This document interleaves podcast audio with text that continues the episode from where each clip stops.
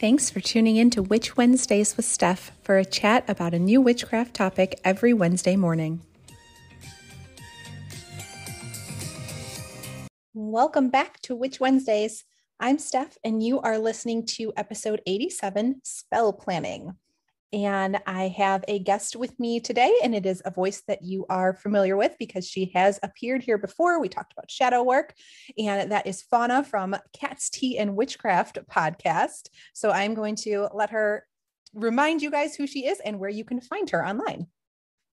Hi, everybody. Um, if you haven't heard the other episode that we have done together, and Steph has also been on my podcast before. So we've kind of been doing this back and forth uh, episode thing. It's been a lot of fun. But uh, yeah, you can find me at my podcast, uh, Cat's Tea and Witchcraft. It's on all the major like podcast streaming, Google, Apple, Spotify, and a couple other ones that if you just Google the podcast name itself, it pops up. Um, but uh, same concept of a podcast, go over witchcraft topics. I have a more Wiccan based tradition, but I also talk about non Wiccan based stuff. Um, but if you ever want to find me, you can just Google the podcast itself or on Twitter. It's at Cats Tea and Witch on Instagram at Cats Tea and Witchcraft. And an email is Cats Tea and Witchcraft podcast at gmail.com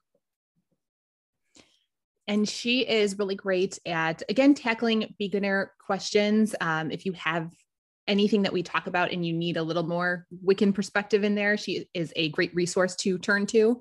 Um, if it's something that i can't answer i think for both of us when we started studying a lot of the books that were available at the time kind of mixed uh, wicca and witchcraft. Mm-hmm. i know that was a problem for me when i started. Um, so I do have some Wicca knowledge, but it's not something that I continued in. So when it's, you know, questions about what's going on in the, you know, Wicca world today, I don't really know because I haven't mm-hmm. yep. kept up with that side of the study. So if yep. Wicca is something that interests you, uh, I think Fauna would be a great resource for you to ask any questions to. Yep. Anyone can send me a message or send me an email. I usually respond pretty quickly on social media. Email might take me a couple days to get through. Um, but yeah, if you guys have any questions specifically, I'll try my best to answer them. So today we were going to talk specifically about spell planning because this is something that I've gotten questions about, especially in the format of how this podcast has been set up, where it's kind of, you know, step by step and building upon it. And I've talked about, you know, moon phases and we just had the zodiac signs episode and how all of those things can relate to one specific spell, I get a lot of beginners being like, well, wait a minute, how do I plan from start to finish? Like, what um, do I, you know, tools and supplies do I decide to use? Like, am I supposed to pick a day of the week and a sun sign and a moon sign and the time of the day and all the weather and everything else? Like, that just seems like too much. And I agree that it is. it really can be overwhelming.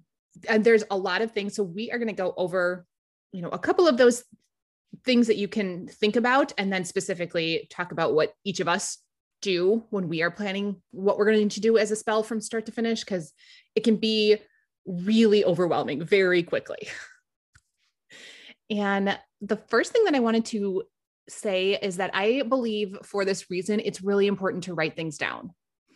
I know that it feels like school and really really don't like having to take notes like we're in class again um, and it's supposed to be a fun hobby but i think that writing down your spell planning is such a great tool and resource because you are not going to remember everything that you did especially when you are doing multiple spells. Some of them may overlap in timing and you're just not going to remember all of the little details. So how are you going to be able to go back and look and see what worked and what didn't? Yeah writing in general in witchcraft is really important and it doesn't even be like full sentences or paragraphs you could literally just do bullet journaling and this works great for spells too because there are just little things you're thinking of uh, oh a list of this and a list of that and then you combine them together exactly so book of shadows grimoire or even if you just are taking notes in a tiny journal. You can do it online. There's apps for it, or just in a Word document that you have saved someplace. Just keeping notes, I think, is a great. If you're out and about or at work too, like if you just have sticky notes, there's so many times I'm thinking of things in the middle of the day. And I'll just write it on a sticky note and like shove it in my purse or my backpack to remember for later. And then you have like 40 sticky notes. Yeah. It usually clumps up at some point, And then you're like, which which one did I write the other day for this? Uh, so the first sort of few things that I wanted to mention are a couple of um, I think important questions to ask yourself when you are even beginning the spell planning process. Because I think a lot of people start with, okay, I need this sort of spell, or, you know, maybe it's a love spell. So therefore, I need rose quartz and I need this. And I'm like, oh, wait a minute. Before you start picking out all of your little supplies, which is definitely the fun part, your, your candle colors and your crystals that you're going to use is a lot of fun. But I think you need to back up even further than that uh, and figure out exactly what the spell is that you're doing and why. Uh, so specifically, I always ask myself, what is my aim with this spell, and what is it very specifically that I want to manifest? Mm-hmm. And I think the more specific that you can be, uh, the more the universe can deliver because it understands what you want. And I think that it helps you yourself understand what you want if you can um, say that you were describing it in detail to a friend uh, just do that work and describe it to yourself of exactly what you want to manifest in detail, even if it's small details and it seems silly and stupid. I think the more clear that you can be with yourself, the more clear you're going to be with the universe. Yeah, because knowing that this is where this intention comes in, and like you said, almost treat as if you're talking to a friend or the universe or just someone that you're working with. Because if you're too vague, it's not going to understand or do you even understand but if you're too detailed you don't want to go overboard either because spells don't always need to be ridiculously complicated they just need to get to the point Yes, we've talked about that on this podcast before, specifically with the example of money. That if you don't have an intention for your prosperity spell, then and you just say i want i want abundance and i want to you know find some money then finding a penny on the ground is technically mm-hmm. that spell manifested. Well yeah literally. That's, not, that's probably not what you intended in going through all that work of casting a money spell but because you were not specific enough in that intention then that the universe was like well i delivered. I don't know. What more do you want from me? You got your you found money. That's what you asked for. So mm-hmm. being specific if you're like well I need to make rent by the end of the month and I need an extra $200 and, you know, some way that I'm going to find it or help make it or good intentions to make Etsy sales to meet that $200, whatever that is. Getting really clear about what it is that you want to manifest is very important. First question to ask. Mm-hmm. the second question I always ask is why do I want it and how realistic is that?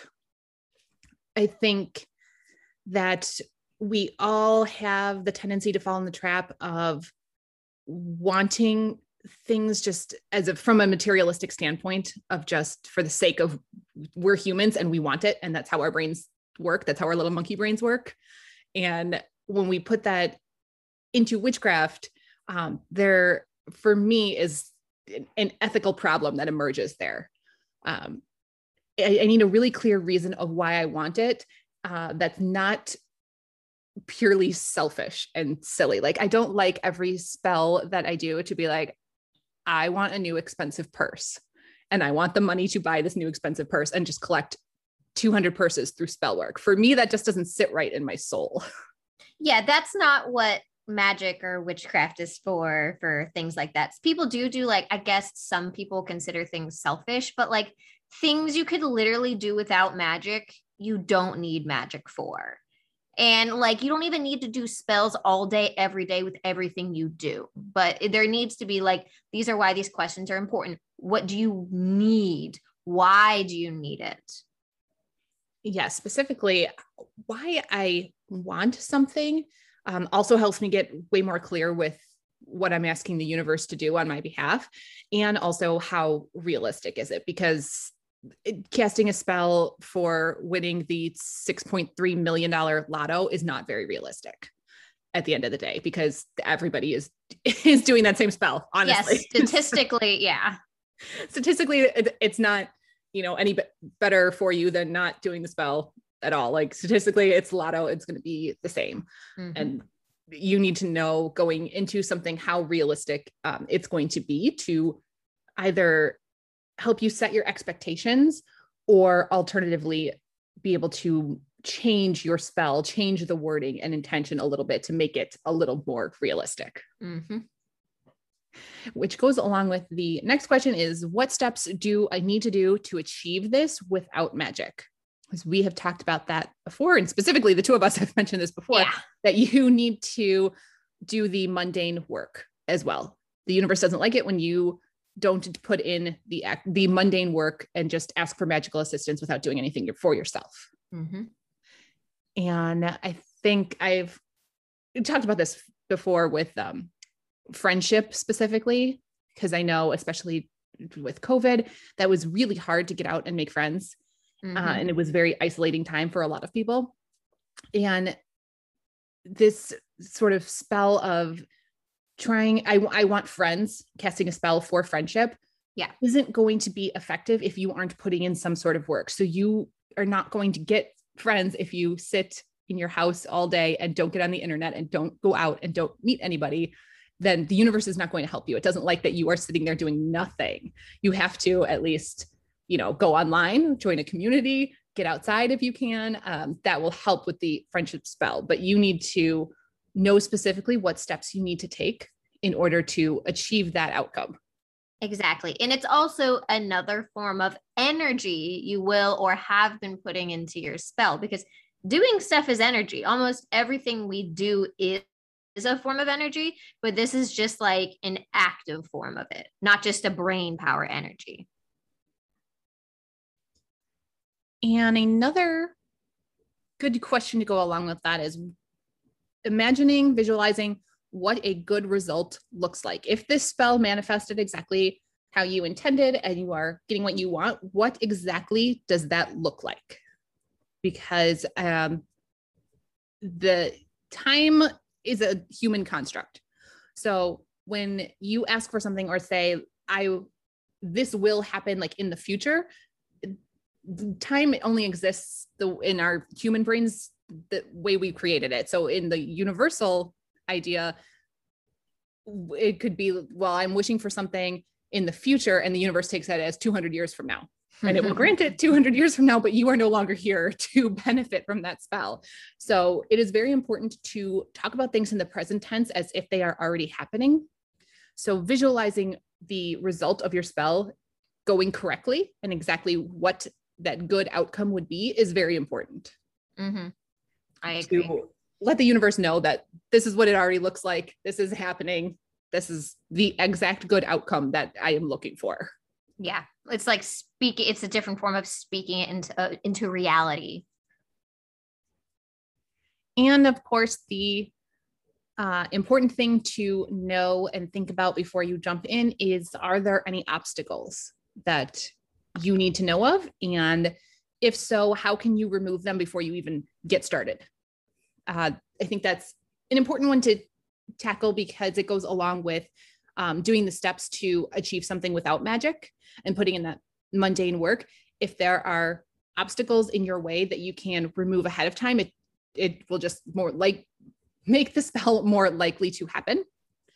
Uh, so if the obstacle is yourself, it's good to know that going into it so you can do a cleansing of yourself. Uh, you can get into a better state of mind if you're feeling very negatively and you're going about to do a spell um, and you're already thinking that it's not going to work or that something's going to go horribly wrong. Um, that's an obstacle that you need to fix within yourself before you go ahead um, with that spell. Uh, and any sort of physical obstacles would be one as well. Um, that could be obstacles related to what supplies you need, and it could be obstacles related to a physical space.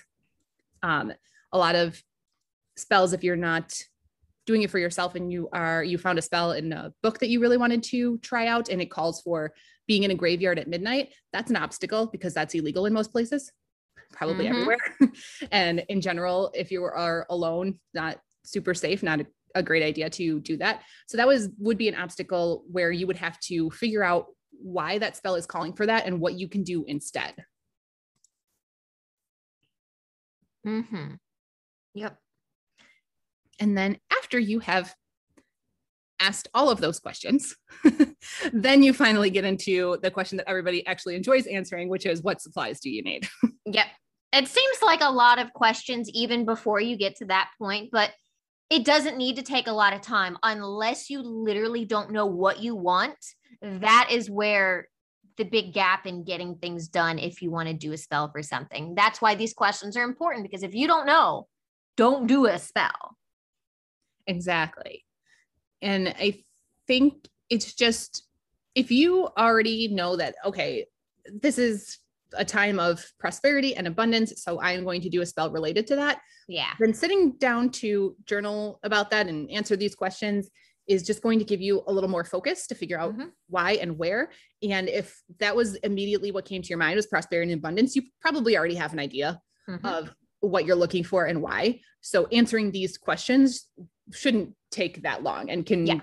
be a really great part of your witchy daily practice. You don't have to do all of these things on the same day. You don't have to go from idea or spell concept all the way to spell completed in a 24 hour span. That Mhm. that usually doesn't even happen for anyone. Um, Yeah. People really like to, you know, plan this out over a few days or weeks or months, whatever it is for to get the timing right. Um, Yeah. So doing answering these questions and brainstorming like this can be a really nice witchy part of your day, part of your journaling practice.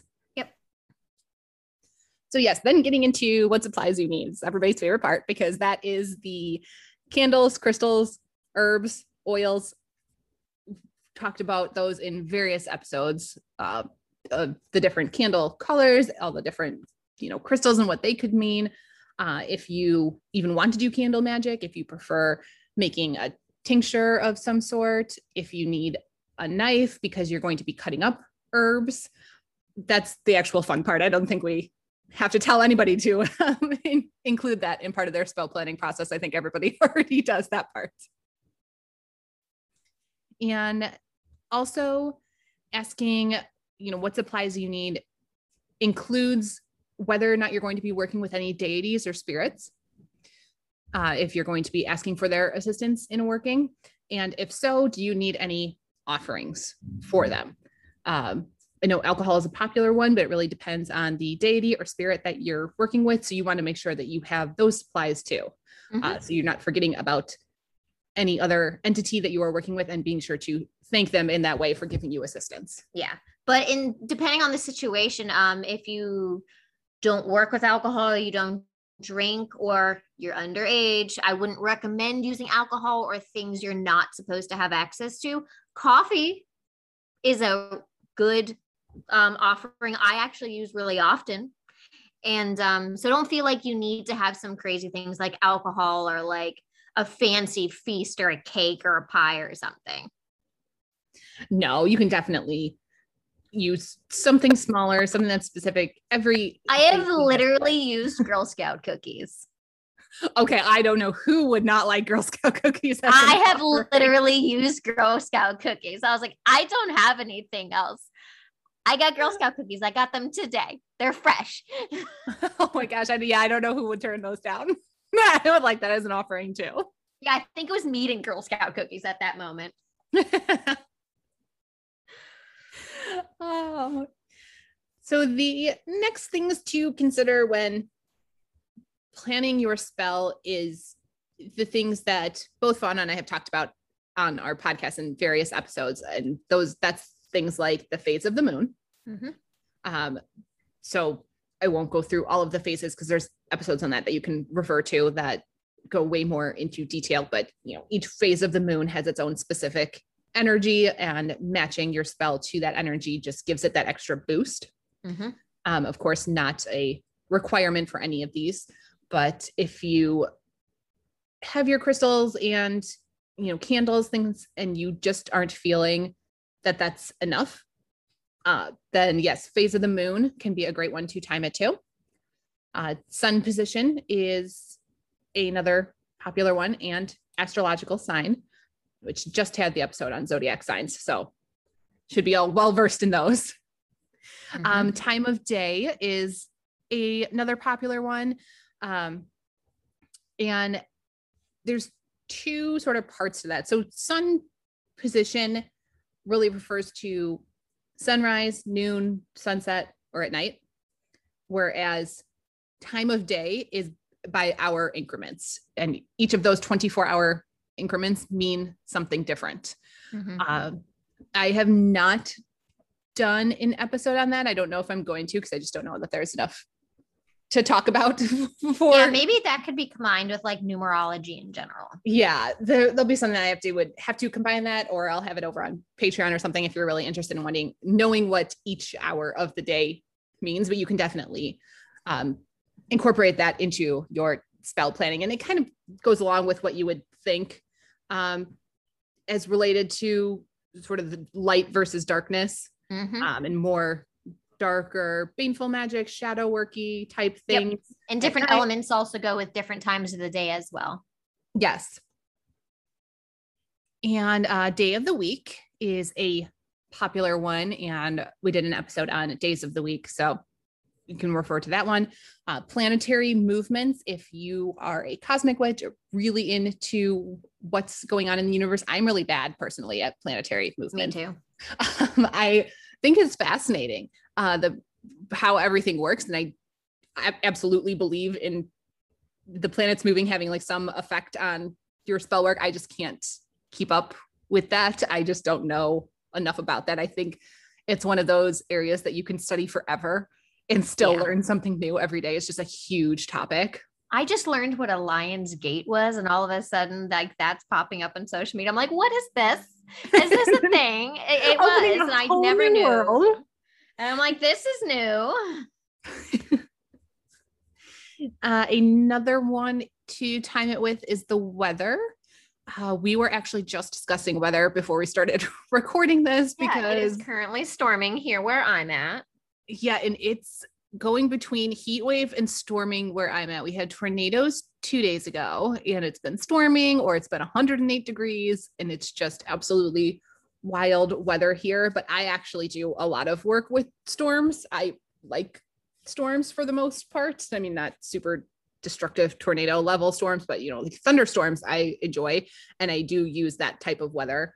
Um, Mhm. in my spell work, but weather in general, you, you know, rainy day versus sunny day, windy, all of those things you can use um, in planning your spell. Yep.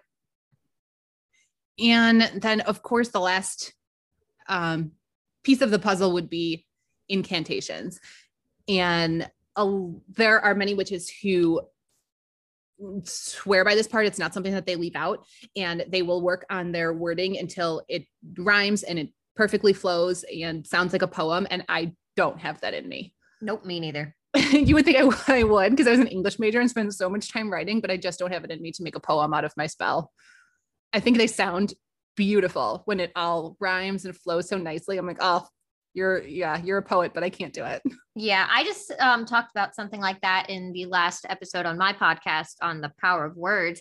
And that was one of the end things I was talking about is when you're like, say, working with writing a spell, you don't have to rhyme. If rhyming doesn't connect with you, it's not going to work because even if it sounds good, doesn't mean it portrays exactly what you're trying to say if it just doesn't feel right.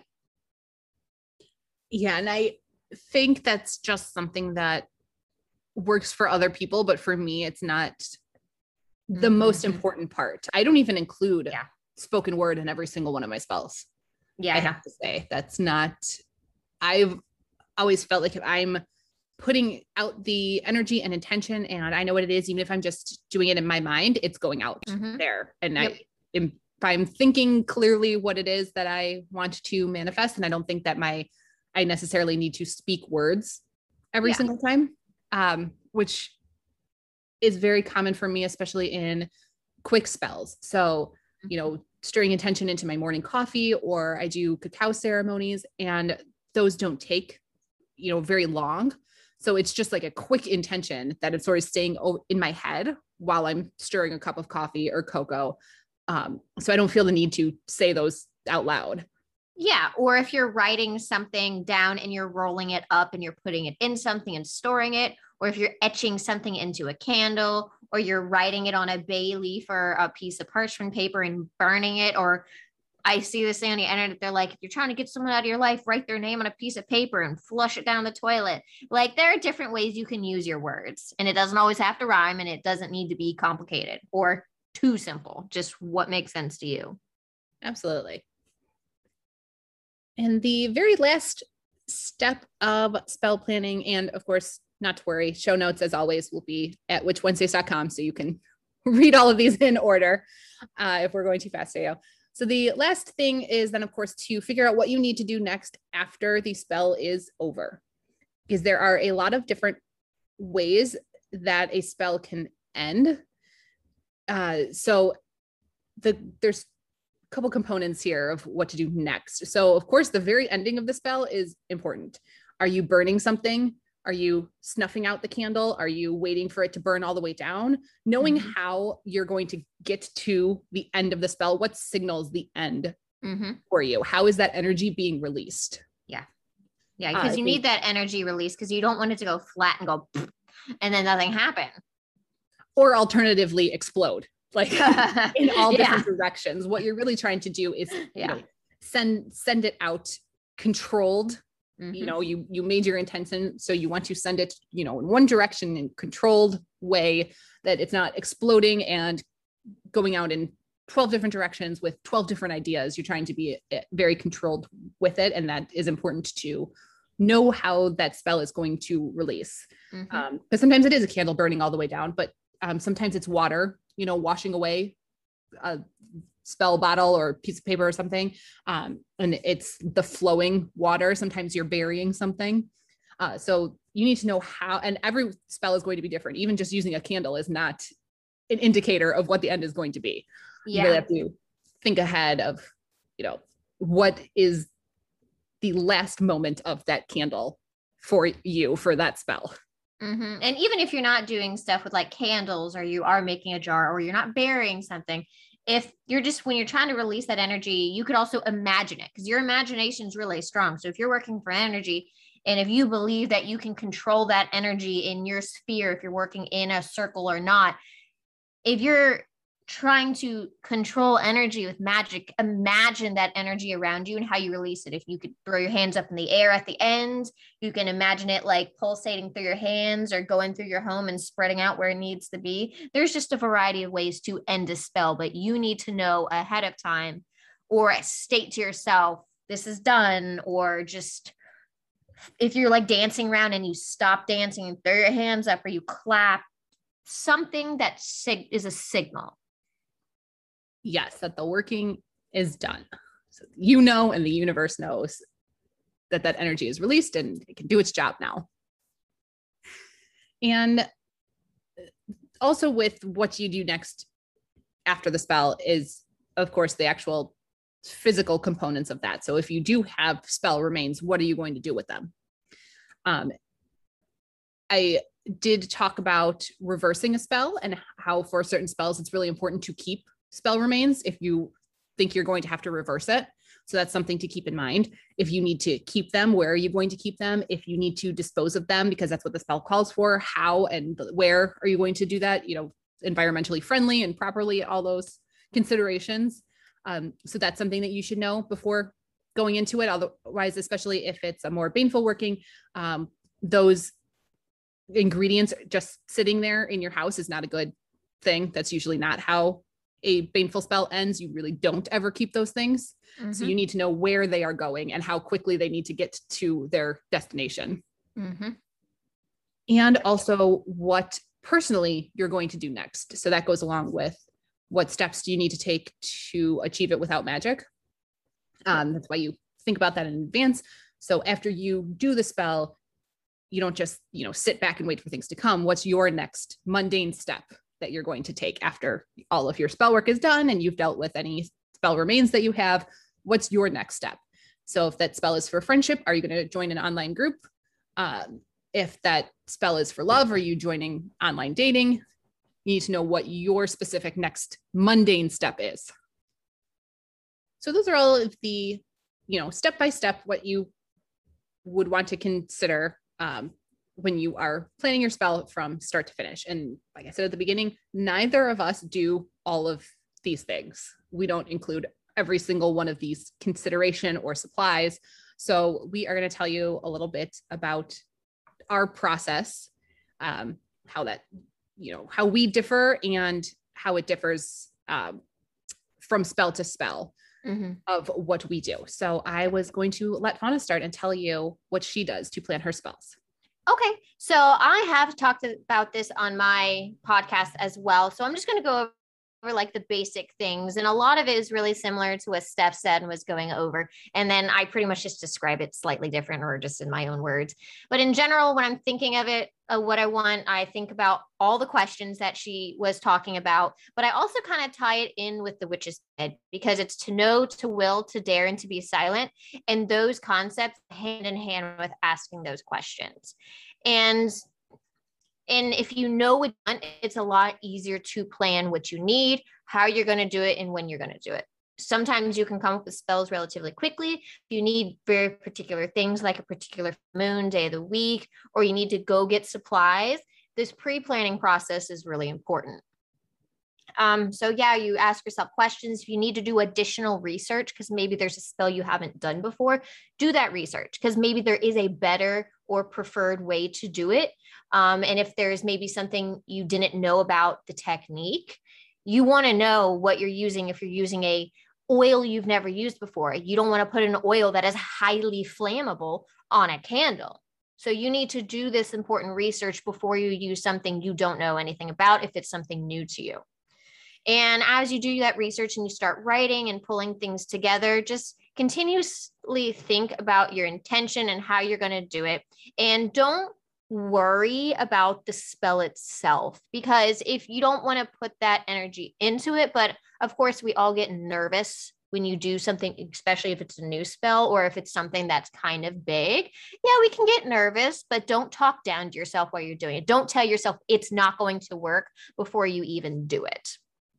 Um, just going through my notes real quick. So yeah, once you have everything ready, um, clean yourself and clean your environment because if you feel good in the moment and you get all that either energetic crud off of you or around you and also in your area. So I am like a chaotic organized person and that's just the artist person in me. So even if all my laundry's not put it away, my baskets are out of the way and it's not all over the floor. And I guess if you have kids and their stuff's all over the place, you might be able to excuse that because you can't always control the mess your children make. But in general, have a space that you feel comfortable working in. Doesn't have to be perfect or like super super clean and scrubbed before you use it but make yourself feel energetically comfortable but also physically comfortable because you don't want to be tripping on things either.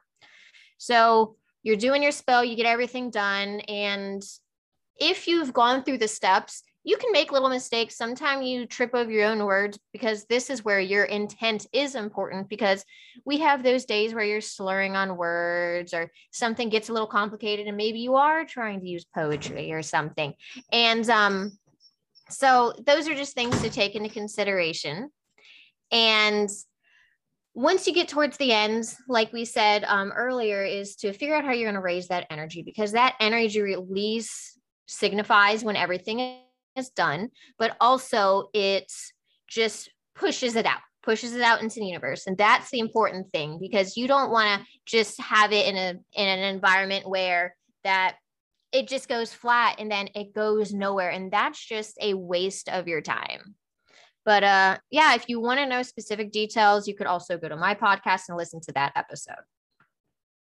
Yeah, I think that's a lot of good information there. And I think that's interesting because I do a lot of those um, similar things, uh, but it changes based on spell for me.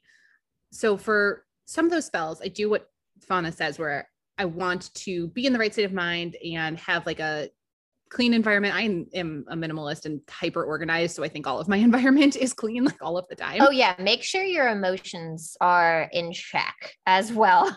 yeah, see, that's what that's what I was going to say where I think that we differ. So my emotions are in check for certain spells that I do yep.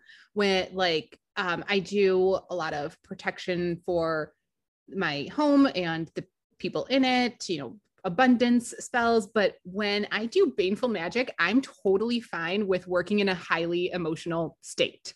And I don't um, do things on a whim. I think that is bad planning for baneful magic where you're like so angry and like heated in the moment. Mm-hmm. But then if you just like, you know, calm down in an hour, you would regret what you did. Yeah. Um, so I definitely exactly. don't mean that, but I do think when I do baneful magic, it's like directed at somebody who has done something wrong. Mhm. Um, I was talking about this on Patreon that I just did a break and cut spell with a toxic person in my life who we can't it's family so i can't like get rid of them completely but like i needed to break my emotional like ties to her and just get some separation between us um and make her sort of see like understand like what she did wrong and like how she like treats people. So while i am doing that spell i let my anger like feed into that candle and that energy and what i was doing. And i just sort of like let it build and i let all of my anger you know negative emotion, emotions towards her feed into that spell. So some people don't like to work that way. Some people really want the entire spell to be you know calm and peaceful and in the right state of mind. Um i do think it's important not to lash out in anger to do something like that but um yeah when i have a baneful more baneful working like that i just let my energy feed. And i feel like that's also an emotional release for me is that i'm putting all of these this negativity and anything that i'm feeling towards her into that candle into that spell and i am releasing it you know the break and cut part of that. But um you know also sending that negativity like back towards her where it came from and it all started. So i don't necessarily feel the need to you know cleanse myself before that or be calm or have like a completely calm organized environment. Those are times where i let my emotions sort of rule and i don't um haven't had any negative consequences to that. I have had negative consequences when i do like lash out in anger and like you do something you know really quickly within you know an hour of being heated and being in the moment. But when um you know i calm down for an hour then it hits me that like maybe that wasn't a good idea. But yeah for sometimes when i do baneful workings i just let that emotion build and it's a good release for me. Yeah, and it definitely does depends on the situation in which you're doing. And if it's something that's not like detrimental, um, sometimes we can get emotion because emotions are important and we definitely can use those. But you also need to allow yourself to process. Like if someone, say, someone breaks up with you, and two minutes later you're already doing a spell to get back at them, that might be too soon.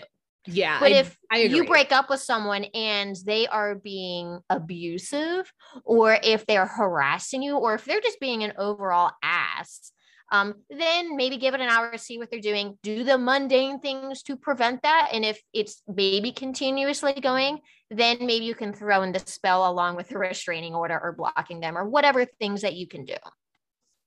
yeah and i think in terms of a breakup like you know doing some spell within two minutes after the breakup on yourself to make yourself feel better you know Yeah. that's that's okay those are Yeah. Channeling the emotions that way is Yep. great but to you know hurt them in some way just because they hurt you Yep. um, tends to you know backfire and you regret it Yeah. so that's a time to you know not let your emotions in but if you're you know a week out and you know there's still like negative emotions and you need to Yep. do some sort of spell to let them go and get that out of your life um then again that's a spell that you can really feed your emotions into and Yeah. release it that way and not everything that everyone considers baneful doesn't mean it's actually like a bad thing. I guess if you consider everything black and white, yeah, anything that isn't love and peace is going to be considered baneful. But anything that's like banishing or freezing or cord cutting, if it's to help or protect you or someone else that may have requested it or you are like active with, that I guess if you want to call it baneful because it's not love and light induced, but yeah you don't could like don't feel bad about things like that either because that's people will be like well is that bad or is that black magic? Protecting yourself is not bad. Maybe if the spell works in a way to where that person gets arrested for stalking or arrested for harassment or whatever just examples that i'm thinking of and that works in your favor that the universe decided that for you and you just did what you needed to protect yourself. So don't feel bad if they actually are doing things to earn yeah, it's a negative those sort of consequence their own things. Yeah. So that's not from you. That's from them being a butt. yes but uh that is something to consider in your spell planning as well because we've talked about that that every single spell is likely going to affect someone else we like to believe that you know, love and light, especially that you know this job to there this spell to get the job that you want only affects you in a positive way but it doesn't because you know somebody else wanted that job and you prevented them from getting it. So whatever you do is going to have some sort of effect on other people. So that's an important part of the spell planning is to decide where you stand on that yeah. scale um and it really is a scale. It is not black and white. Yeah. um it's a gray scale and you have to decide where you stand and figure out what the possible outcomes could be mm-hmm. and if you are okay with those Yep. And even if it's an outcome you did not expect, you need to know ahead of time if it doesn't turn out exactly how I wanted, how am I going to feel? And if you don't know if it doesn't go how you want it perfectly, maybe that's another reason not to do the spell or part of your planning process and maybe changing something up as well. And part of the reason to go back and listen to spell reversals because yeah. if it has an unintended consequence, then maybe you needed to keep those spell remains or listen to that on know how you're going to reverse it. Um, yeah. And I said that in the health, safety, and protection episode too is that you shouldn't um, get into any situation without knowing how to get yourself out. Yeah. So another important part of spell planning is if it goes wrong, yeah. If you need to reverse it, there's an unintended outcome. Do you know how to get yourself out of that situation? Or the same thing if things don't work out the way you expected, or like the rare occasion something bounces back or just doesn't work. People have, if you know a lot of other witches they can have wards up they could have protection up so maybe they were harassing you but you wanted to do a banishing spell or a freezer spell but they had their they had their shit together to reflect anything to come at them that's also something you might need to account for as well i i hear about this on the internet. It's like oh so and so's a witch and they're messing up my life. How do i do it or how do i know it's not going to come right back at me? And i'm like how many witches do these people know and how many people are getting pissed off at them? Like what's going on? What is going on that this many people are angry at you and all of them are witches? I know. And i, I said that in um, the health and safety episode too that um, we all it, witches should all know how to protect themselves. Yeah. So like why we would send anything like negative to another witch like is like beyond me because it, it's going to come back at you. Like there's going to, it's going to go wrong somehow because we know what we're doing. So yeah. I don't know why you would try uh, yeah. any, anything like that. yeah, avo- literally avoiding drama with witches is probably the safest thing you can do in a witch community. If you don't like them, just don't talk to them. Just leave them alone. that's that's exactly how I feel. I haven't had any like drama between yeah. which is like thankfully um because i feel like both of us have really great communities that listen to our podcast and interact with us so this is another um, thing about safety and not always necessarily telling everybody you're a witch either or um, just how you do things. Just like there's a lot of things you got to think about is who you tell you are a witch and who is a witch around you. And don't trust everyone. Not every witch is a good witch. Not yeah. every witch is Glenda the good witch. Sometimes we have some wicked witches of the West. Yes. Yeah, we absolutely do.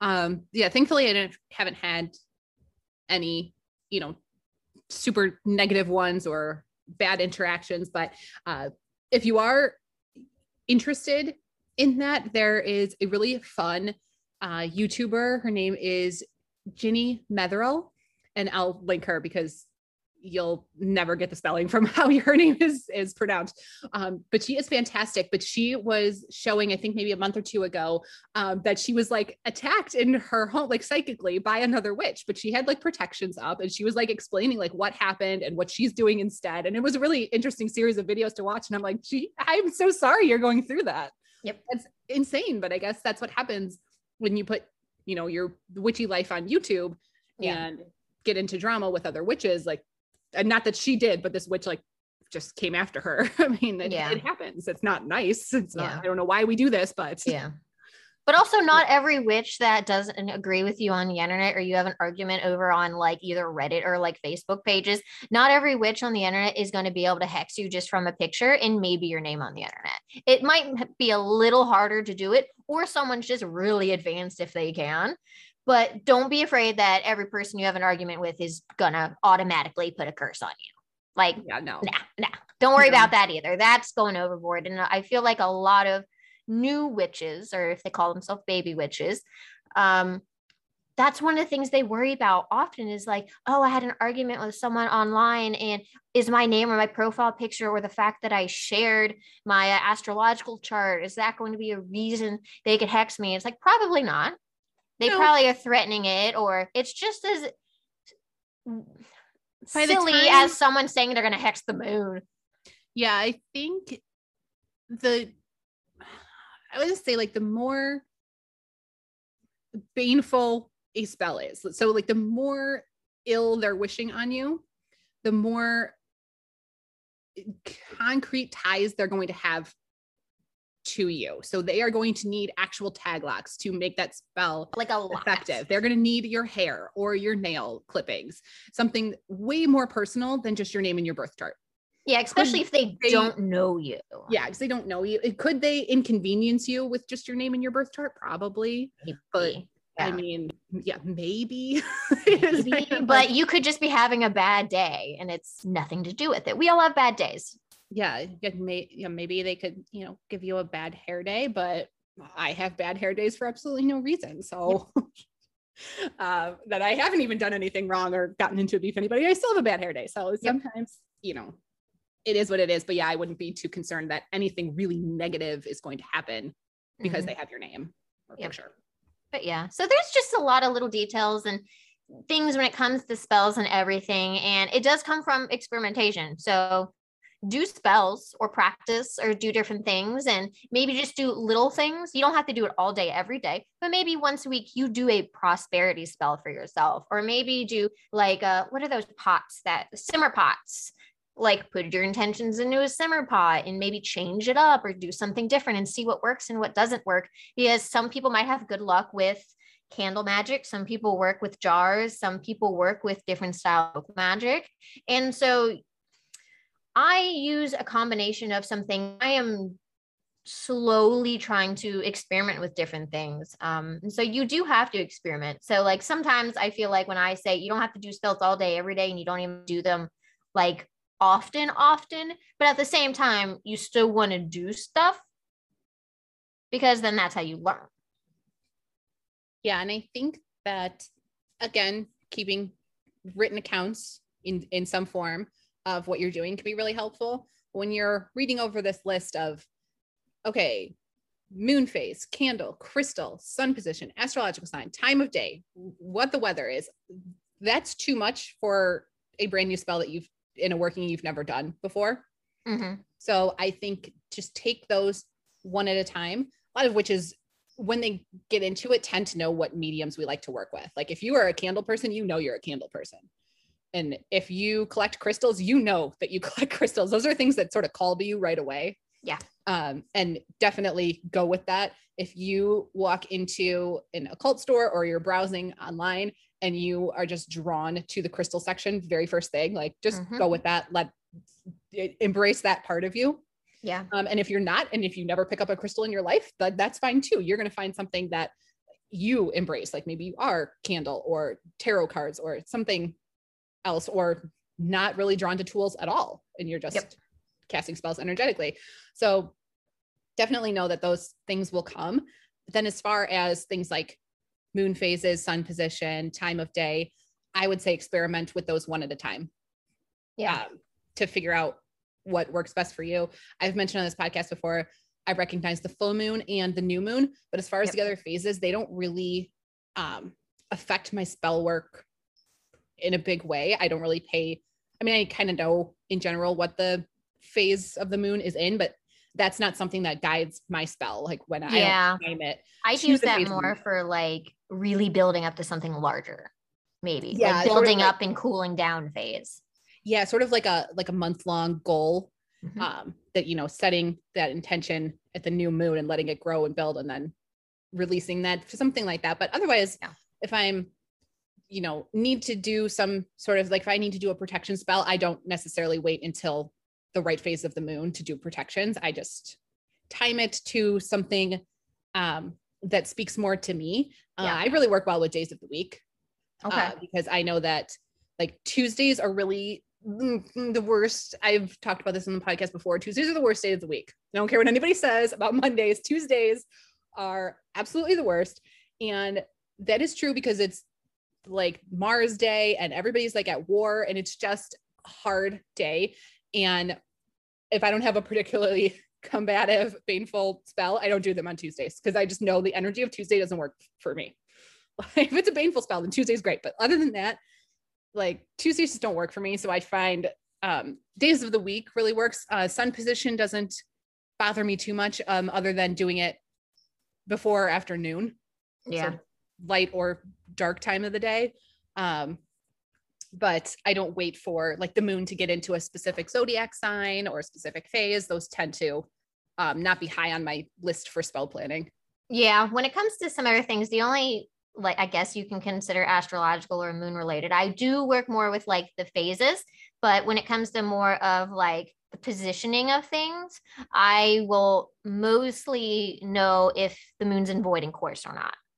And I don't strictly work with the zodiac and the stars too much, but I my tradition at least it's like at least don't work with it when it's in between a phase, like get a full astrological sign because if it does affect it, you could have yeah. waited at least a few hours here or there to like could have made a difference. Mm-hmm, right. And I don't know that I've specifically mentioned that on the podcast before. So if you're wondering what moon void, of course, means, it mm-hmm. means the moon is not aligned with any astrological sign because it's changing from one to the other. So yeah, it can last for anywhere from a few hours to up to a day and a half, depending. Mm-hmm. Um, so it's not too long to wait until it's fully into its new astrological sign because yeah. it, it moves pretty quickly through them. Yep. Um, but yeah, that's that's one I haven't really um paid too much attention to. Yep. Interesting. Maybe I'll look look into that the next time um, see if that has any effect on my spells. And then yeah, I do take um, new every day. Right. I do take weather into account because I do like working with storms. So when yeah, I'm not, you know, in Seattle or the UK, so storms aren't as common um, as if like some coastal cities that have mm-hmm. storms kind of rolling through all the time. Uh, here in the Midwest, we have you know seasons of mm-hmm. it being stormy uh, weather. So when a good thunderstorm rolls through, I make sure that I'm I'm noting that and collecting storm water, doing whatever spell it is that I need because I really like storm energy. Yeah. Um, so weather in that regard, rain in general affects me. Mm-hmm. Um, but other than that, like sunshiny days, I don't particularly do anything for sunshine days because that's like a lot of them right now. Yeah, it's definitely, There's, but also we're in like a muggy time of the year and that doesn't feel great. No, we're talking about that before we jump in how it's muggy where I'm at and how it's like sticky and hot and she's getting all like the tornado and the windy weather. Yeah, and it's just it walking out the door feels like I'm going swimming in a hot tub. I don't like it at all. I have to um, walk into my work building and it takes a little bit because the parking lot's really big. And I will literally prefer to be late and take a shuttle to work because if I walk in a building, I'm already stinking after just taking a shower. It's the same thing with magic. I don't want to be gross and icky feeling when I'm working on something. yeah, it's really bad out there now. And that is something not specifically for the weather, but I do take into account how it makes me feel. Because mm-hmm. if I particularly like, you know, I, I went out and went in it and I'm feeling gross and icky and all around, it's just not good for my mood. I yeah. don't come home and do some sort of spell that requires, you know, positivity and good energy. So I'm just like, I don't have that right now. Yeah. Like if I got rained on and I came in soaking wet, yeah, I'm not working with rain. yeah. So those those things are important too, just recognize how you feel. Yeah. Um, and it, which is fine to put something off. The yeah. moon comes back around, the sun comes back around, the zodiac signs come back around. So if you there's always another day the next day. Yeah. If you have something scheduled and you just are not feeling it that day, you are not tied to do it. Don't mm-hmm. go mm-hmm. wasting your energy. Yep. And, and if you're just not feeling good in general, if you're tired or you're feeling ill, so not just emotions, but if you're feeling ill or tired, because spells can be draining. Even if you ground, like you are still using energy. Yeah, exactly. Yeah. So don't feel pressured like just because you planned it out perfectly and oh it's you know this day and this hour and then it comes and you're just not feeling it don't don't even bother it'll come back around again it'll line up again yeah you shouldn't be stressed about doing a spell especially if you're doing a spell a spell a spell that you're already stressed about something else. So you shouldn't be adding on to that stress. Yeah i think you should in the beginning when you're first learning how to plan these out start small just pick one or two things. Like if the moon really speaks to you then just look at the phases of the moon and work on it that way of what each phase means. If zodiac really speaks to you, figure out what each sign means and do your spell within that that zodiac sign. Just pick the one or two things that really interest you, write that down and you know, choose a spell that is something that you might do often. Like for me, um, I do protections often. I like protecting my house and myself. And my husband is a firefighter, so I like doing protections for mm-hmm. him when he goes off into the world and refreshing those. So when I have a spell like that that I know I do numerous times, then a good way for me to check what works best is to change one thing the next time that I do it. Mm-hmm. And just change up that one ingredient. Like maybe it's a different crystal. Maybe I do it on a different day of the week. Just change up one different thing and write it down and see how that go back and look at my notes and see how that worked out and see what differences tend to work better for me. Yeah. Are there any specific books that you use that you like reference a lot that you think would be really like handy for anyone that is like, oh, where if I do research, where would I uh what do you use?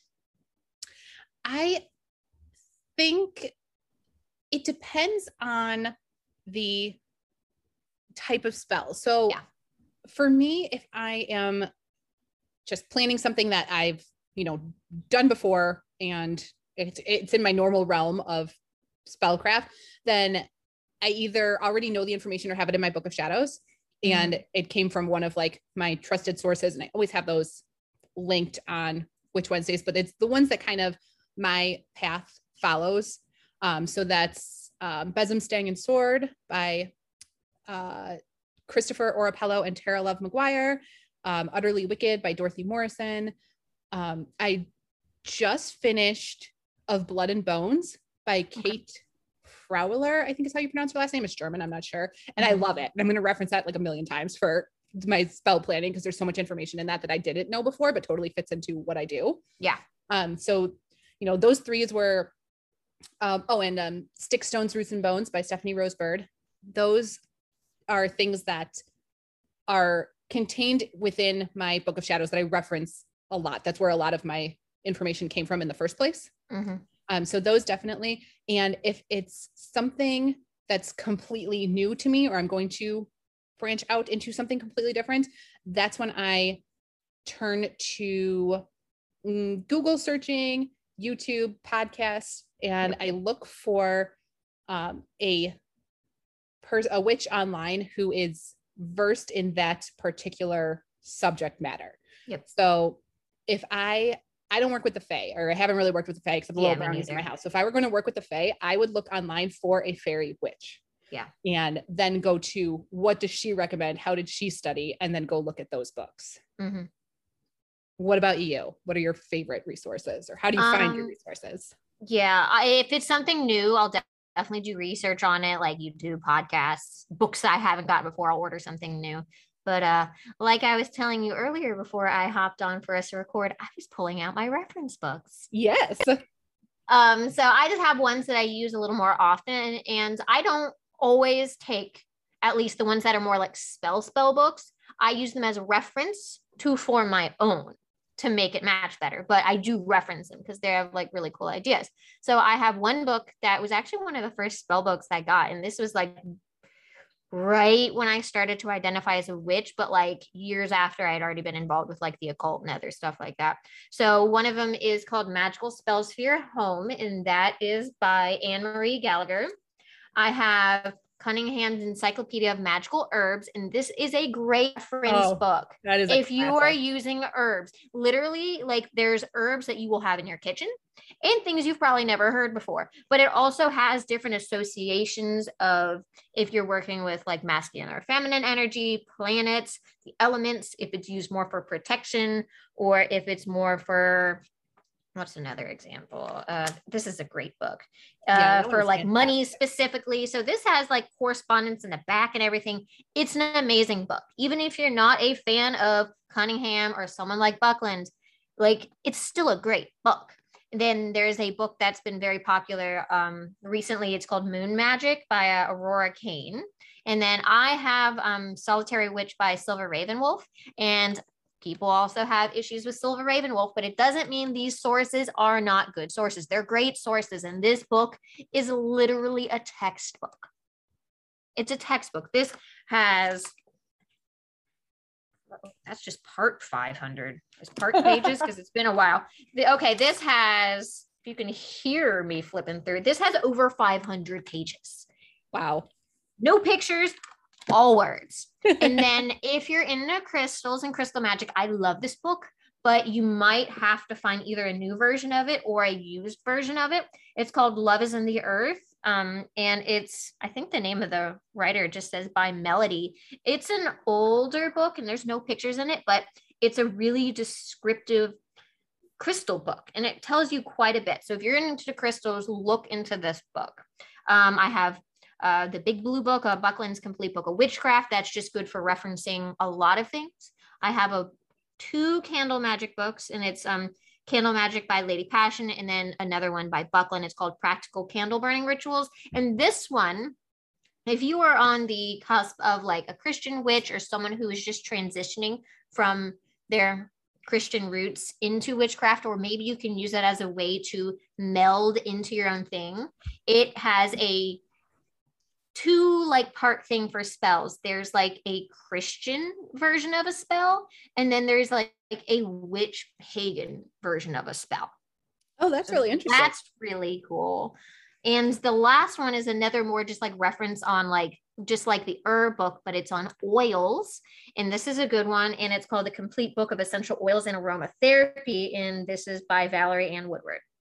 So these are my go-tos. And then everything else I have is either from experience, um, coven work, or just any other research I've been provided from other people by asking questions that I'm close with. So certain things we just kind of keep to ourselves or within our own group. So if you have that sort of community and you are either in a coven or you're on a witch community, use them as sources too. They are also very helpful because if they have different experience and different things, you don't just solely have to rely on the internet unless you're not in the position to be in a coven or have a group or have shops by you. And the internet is your source of that community. So that's okay as well.